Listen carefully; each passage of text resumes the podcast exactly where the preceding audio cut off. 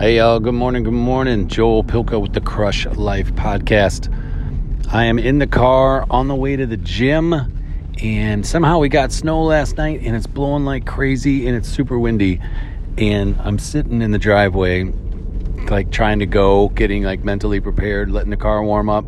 And I started thinking to myself, like, what am I doing? I mean, snow's blowing everywhere. It's super cold. It's like 5:30 just thinking, uh, should I be doing this? Should I just go back in? Should I? I'm trying to talk myself out of it. But as I sit there, then it starts to become a challenge. Just going to the gym. Not, I mean, the gym itself. I already kind of, you know, not in the mood to go, but we know we got to do it on these days. But now that the weather is giving me like a really big, good excuse to not go, um, I start thinking, no, no, no, no. This is like the exact challenge that that you need. You know, you're already struggling with keeping like a solid routine together. Um, and this is one of those things that you just have to go and do because of the weather. Like it's purposely challenging you right now to see if you're going to stick with it. And so I was like, well, the adventure now is just going to the gym. It's it's going in, you know, the bad weather and getting there and I'll feel confident at least that I did that and then I'm going to get a workout anyway cuz I'll, you know, I'll be there.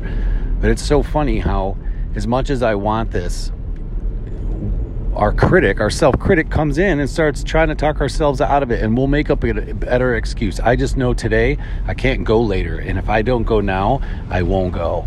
And um, it, it's that right there is like the key. It's like learning what your you know patterns are and trying to go against that shit the best you can. It's hard sometimes, you know. And you're in my mind, some of my friends really, really have it locked down but we're all still struggling with that. We're all still struggling with trying to go on bad days. And the shitty part about it is when you're having a bad day, then you don't go, you know, to your workout or to your art class or to your dance class or whatever it is, your coffee date, it's it, it affects us more. It's like that's the thing we do need when we're going through a shitty time is we need the endorphin boost. So anyway, I'm heading in. I'm about to park. I'm pumped that I'm here. Here we go. If I can get in the door, we're all good. You know, we're going to have a great day. You know that, guys. We're going to crush life.